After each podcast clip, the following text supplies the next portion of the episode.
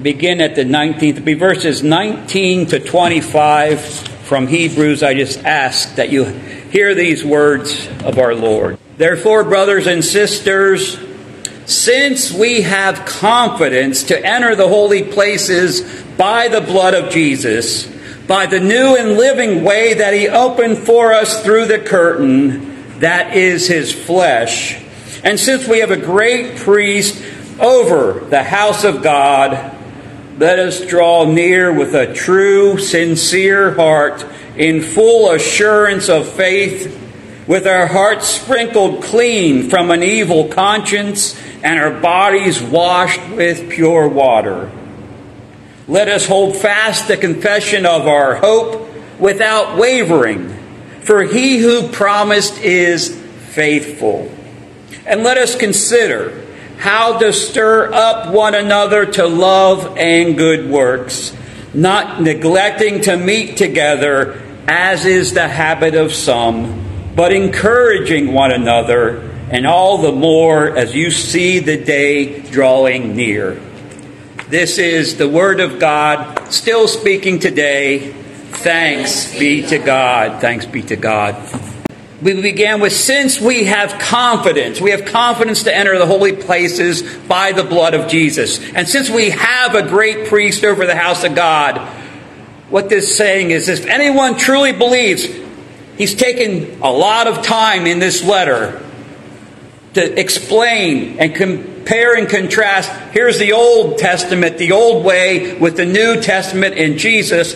If you believe what he's telling you in this, what has been explained, that faith should give you confidence. You should have confidence by what I explained to you. Confidence that you have access to God. And confidence in who our advocate is. Kent Hughes is in, in, his commentary on the book of Hebrews. He he made it and sounded like this. he explained it like this was very well. I just want to read a few sentences. He says, So we come here to the great turning point in Hebrews where the writer turns from explanation of the superiority of the person in the work of Christ to the application of it in the lives of the storm tossed church. If we remember, we believe that this letter was written to a small gathering, a, a small body of Christians in Rome. They were being persecuted, they faced great difficulty. So what happened is this shift, he, he continues, is can be stated in these ways. From doctrine, what we believe, to duty, from creed to conduct, from rules to practice, from instruction to exhortation, all of me, all of which mean one thing, he writes the writer is becoming very explicit regarding how Christians should be living. And that was applicable back then. The people who first received this letter and the churches, the early church, as they passed it around and read it, what it's, what it's doing is, what it's saying is, we have confidence in being able to access God. We can access God anytime. And we also have confidence in Jesus, who is our advocate between us and God. And if you have this confidence, when you have this confidence, then you're able to, as Scripture says, draw near with a true heart in full assurance of faith. That's one of the most important differences between the old and the new. The old, you could not approach God. You had to go through this process, and only the high priest once a year could enter into the holy and holy, the holiest of holies, to enter into the presence of God. With the new covenant, anyone, through their faith in Jesus Christ, at any time can have and has access to God. James 4 8 puts it like this and gives us this great promise draw near to God, and He will draw near to you. Draw near to God, and He will. That's a promise. Draw near to you.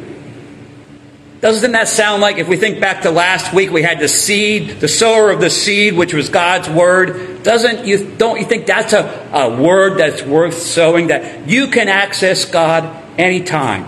He loves you that much. He wants to hear from you. God has promised that if you draw near to Him, He is going to draw near to you.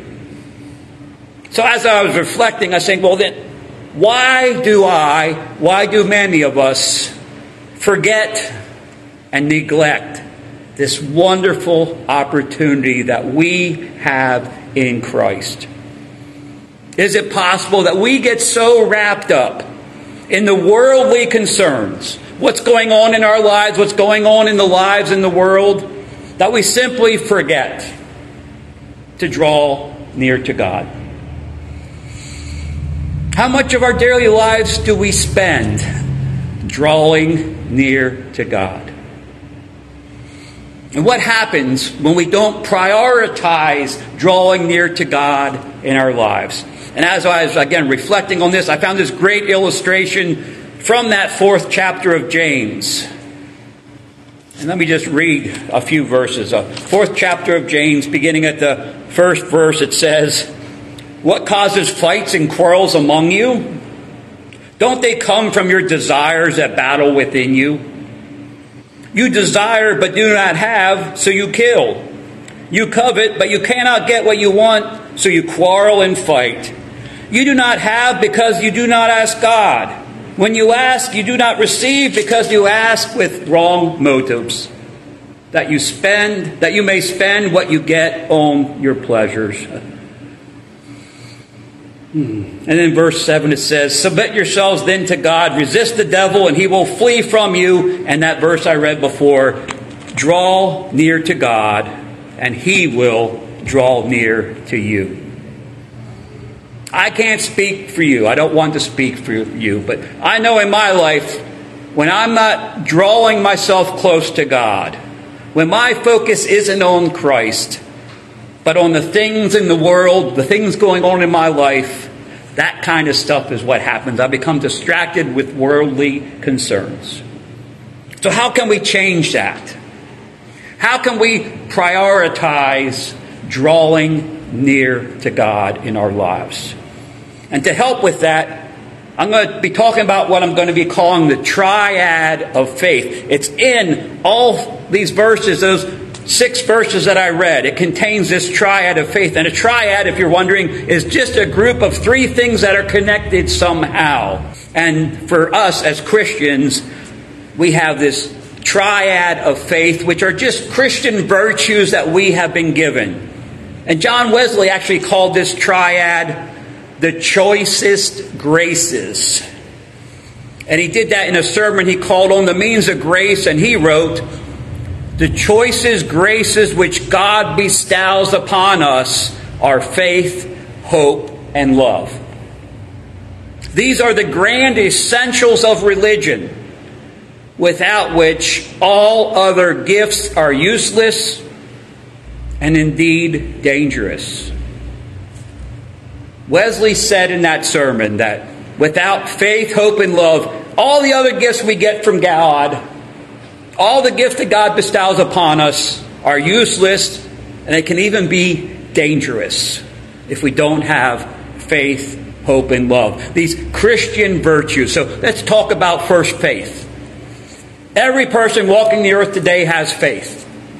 An atheist, they say, I don't believe in God. They have faith that there is no God. That's their faith.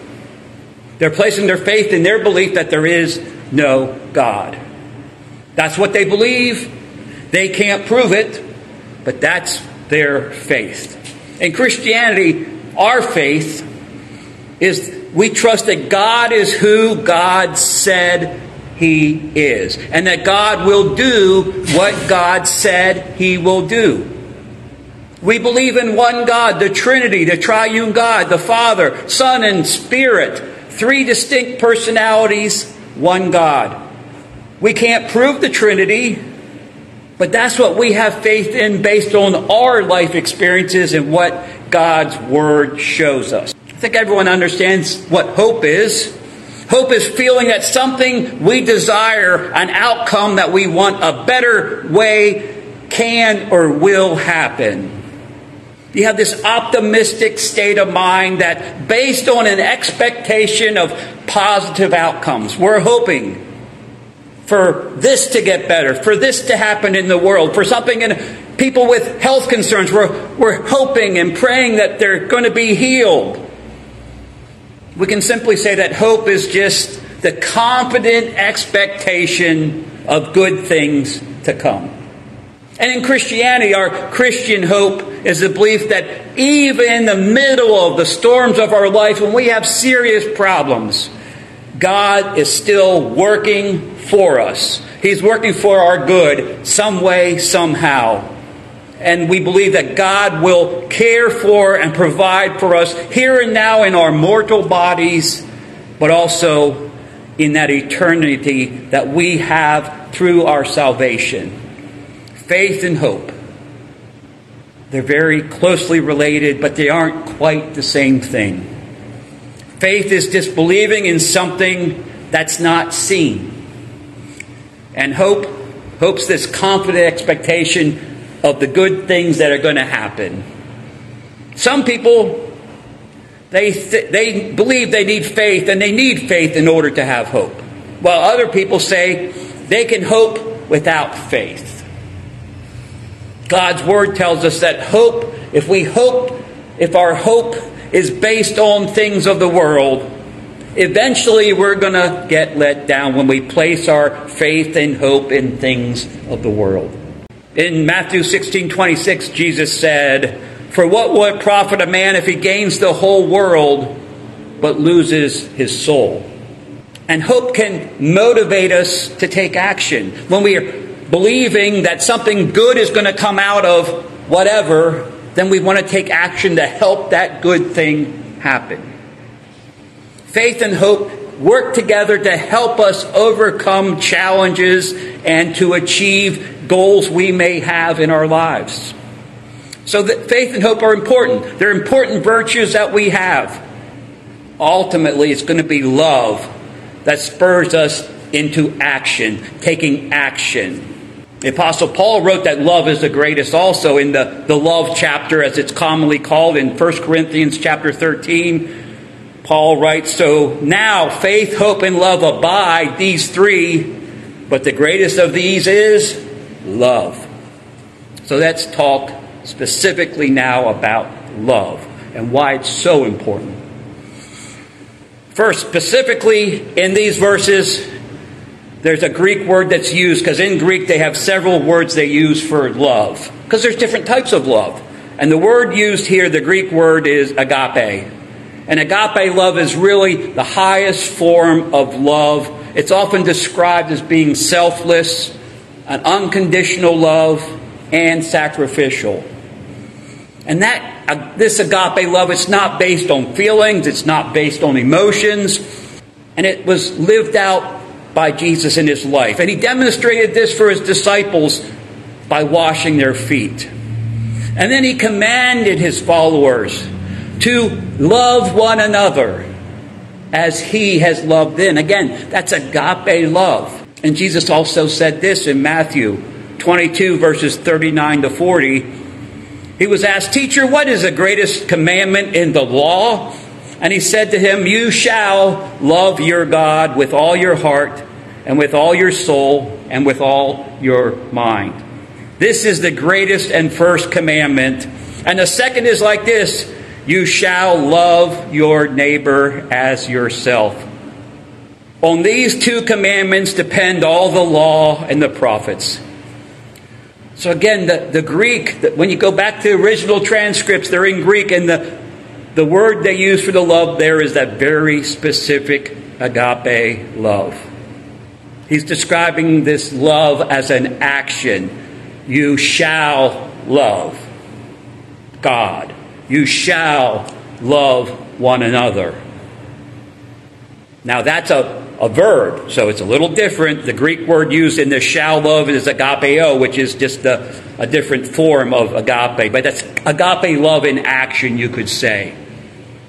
And what happens is when you realize how much God truly and deeply loves you. Loves who you are, no matter what your life situation is, no matter what's going on in your life, how much God loves you, you are experiencing agape love. And this love is not just a lack of hatred. Well, if I don't hate them, then I guess I'm loving them. No, that's not what Jesus is saying. Agape love is the selfless act of giving to other people even when it's difficult. Those words of Jesus, shall love, they're a verb. It's not a feeling, it's not an emotion. Agape love is love in action. Loving our neighbors as ourselves, that's what Jesus commands us to do. And someone once tried to get around that. He said, Well, Jesus, who is my neighbor? And Jesus responded by telling him the story of the Good Samaritan. So if you ever are questioned, oh, that neighbor I have, is that my neighbor? Someone walking down the street and God speaks to you? Is that my neighbor? Read the story of the Good Samaritan. Because what that parable, what that story tells us is anyone in need who we can help, that's our neighbor. That's who God thinks our neighbor is. That's what Jesus said. That's what God's word clearly shows us. Love is an action. Again, James from the second chapter, this time verse 17. So also faith by itself, if it does not have works, is dead. John wrote this, chapter 3, verse 14. We know that we've passed out of death into life because we love the brothers. Whoever does not love abides in death. See, agape love is what compels us to actively seek the well being of other people.